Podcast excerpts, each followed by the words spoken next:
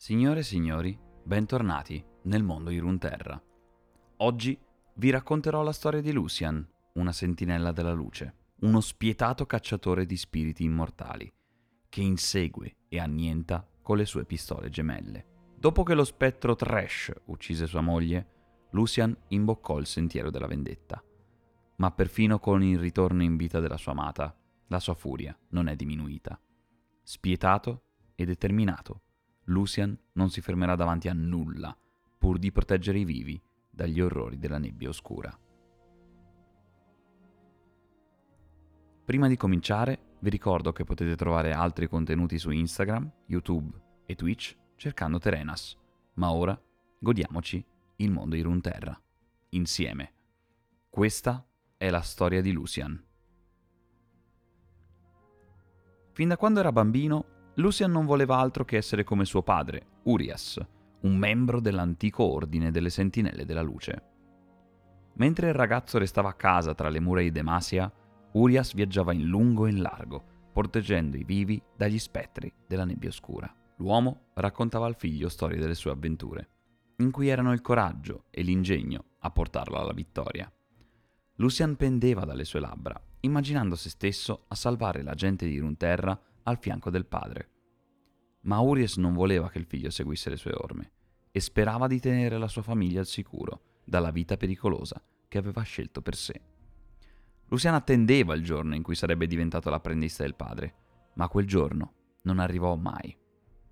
Invece, il giovane rimase a Demasia, dove si trovò sempre più in contrasto con la cultura del regno. Ciò che lo indignava di più era il fatto che le autorità esiliassero i pacifici maghi nell'entroterra. Lucian scoprì di sentirsi realizzato nel proteggere gli esiliati durante il loro pericoloso viaggio. Dove i suoi connazionali vedevano solo dei fuorilegge, dividendo il mondo in buoni e malvagi, Lucian aveva un occhio più attento e vedeva invece delle persone che avevano bisogno di aiuto.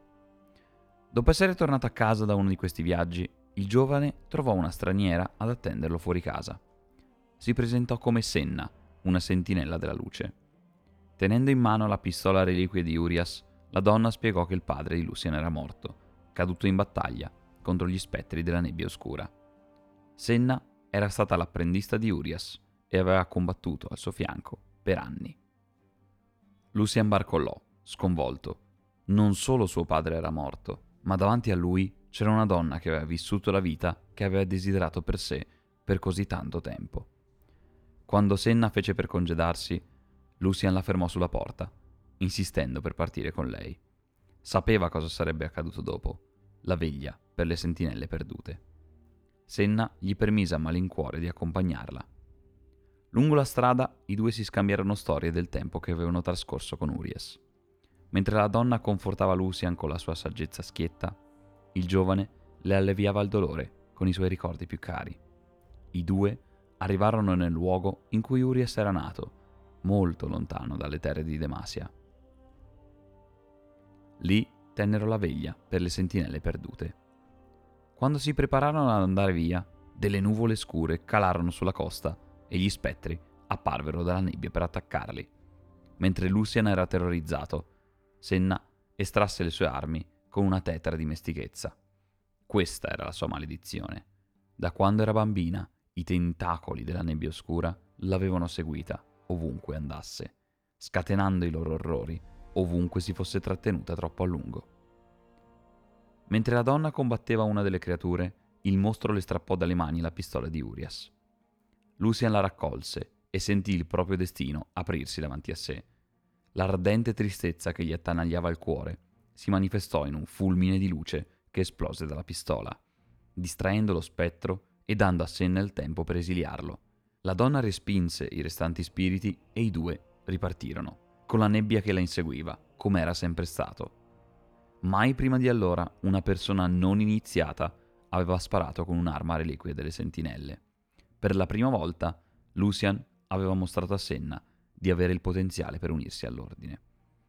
Alla fine la donna gli affidò la pistola di suo padre e gli insegnò le tattiche e le dottrine dell'ordine delle sentinelle. Il giovane si dimostrò degno di quegli insegnamenti. Lentamente tra i due si formò un legame, con il calore e il fascino di Lucian che bilanciavano perfettamente la disciplina e l'incrollabile determinazione di Senna. La coppia affrontò la miriade di esseri malvagi che la nebbia oscura gli scatenò contro, e la loro complicità in combattimento si trasformò in amore. Più Lucian e Senna diventavano vicini, più lui poteva percepire la maledizione della sua amata. Ogni scontro lo rendeva più duro, facendogli vedere il mondo sempre più diviso tra luce e ombra, bene e male. Il suo desiderio di curare Senna diventò una crociata che Lucian perseguiva con zelo e avventatezza. Esplorando una cripta dimenticata in cerca di una cura, i due furono attaccati dal mostruoso spettro Trash. Il terrificante carceriere era un nemico pericoloso e quando Senna ordinò di ritirarsi per riorganizzarsi, Lucian si rifiutò di indietreggiare. Dopo essersi lanciato a testa bassa all'attacco, il giovane capì l'errore quando Trash riuscì ad avere sopravvento su di lui. Senna si mise tra lui e lo spettro, supplicando a Lucian di scappare. Alla fine, la donna giaceva morta davanti a lui, la sua anima imprigionata nella lanterna infernale di Trash. Il sacrificio di Senna fu quasi la fine per Lucian. Per anni vagò per Runterra, un'ombra dell'uomo che era un tempo. Il calore che aveva nel cuore, sostituito da rabbia e amarezza. Impugnando la sua pistola e quella di Senna, Lucian diede la caccia a Trash, nella speranza di distruggere la lanterna e dare pace all'anima della sua amata. Quando finalmente affrontò lo spettro, la sentinella distrusse la lanterna, ma invece di trovare l'eterno riposo, Senna riemerse. L'amore tra i due è un legame che nemmeno la morte era riuscita a spezzare. Mentre Lucian cerca di comprendere la nuova forma della donna, è costretto a fare i conti anche con la sua. Ora combatte per tornare ad essere l'uomo che era, lottando con il fatto che le forze oscure che odia sono tutto ciò che fa rimanere Senna al suo fianco. Mentre la donna è tornata con una nuova missione, Lucian resta ossessionato dalla sua sete di vendetta contro Trash ed è sicuro che i piani del carceriere siano appena cominciati. Però non si può comprendere il tormento che Lucian ha sopportato per liberare Senna, senza sentire un suo sprazzo di vita, quando Senna ancora non c'era. Vi leggo Il cacciatore delle ombre di Anthony Reynolds. Si lanciarono su Lucian in un vortice di ombre, attaccandolo con artigli inconsistenti e antiche armi arrugginite. Erano veloci, ma lui lo era di più. Si muoveva come un danzatore, ruotava e scartava sempre in movimento mentre le sue pistole gemelle illuminavano l'interno cadente della locanda con la loro arcana luce brillante. Il lungo cappotto di pelle di Lucian e le strette trecce lo seguivano nei movimenti, mentre evitava senza fatica i frenetici attacchi che provenivano da tutte le direzioni. Ogni colpo che sparava bruciava con l'intensità del sole e bandiva uno degli spiriti urlanti, ritrasformandolo in un'oscurità senza forma. Compiere il suo dovere non gli dava alcuna soddisfazione, non più. Tutta la luce del mondo era scomparsa quando lei era stata presa. Artigli oscuri lacerarono uno degli avambracci di Lucian, facendolo sibilare dal dolore. Maledendosi per essersi momentaneamente distratto, distrusse lo spirito con un colpo di luce alla testa e si concentrò sul suo compito Saldo, al centro della locanda, abbatté la marea di spettri che si riversava su di lui, illuminando l'oscurità a ogni colpo. Alla fine rimase da solo, le braccia allargate, le armi puntate in direzioni opposte, con le punte ancora illuminate. Lanciò uno sguardo a destra e a sinistra, in attesa di un nuovo attacco. Il fuoco nel camino della locanda sembrò bruciare più vivido, scacciando le ombre più scure, e il gelo si ritirò. Improvvisamente esausto, Lucian raddrizzò una panca rovesciata e si sedette con un lamento. Posò le pistole sul tavolo, poi rivolse l'attenzione alla ferita. Si tolse il lungo guanto nero dalla mano sinistra con una smorfia. La pelle dell'indumento era intatta, ma la carne dell'avambraccio era annerita, dove gli artigli spettrali l'avevano colpito, come se si fosse congelata. Lucian colse un movimento con la coda dell'occhio e scattò in piedi in un istante, entrambe le pistole puntate contro una ragazza dai capelli scuri appena adolescente che era uscita dal suo nascondiglio in un ripostiglio. Si bloccò, fissandolo con gli occhi spalancati. Per favore, No. Mai cogliere le persone di sorpresa, disse Lucian, abbassando le armi. Fece per girarsi, quando colse un'ombra muoversi riflessa negli occhi della ragazza. Ruotò alzando le armi, ma stavolta non fu veloce abbastanza. Uno spettro scattò dall'oscurità, una creatura emaciata, senza sostanza, avvolta da sudari.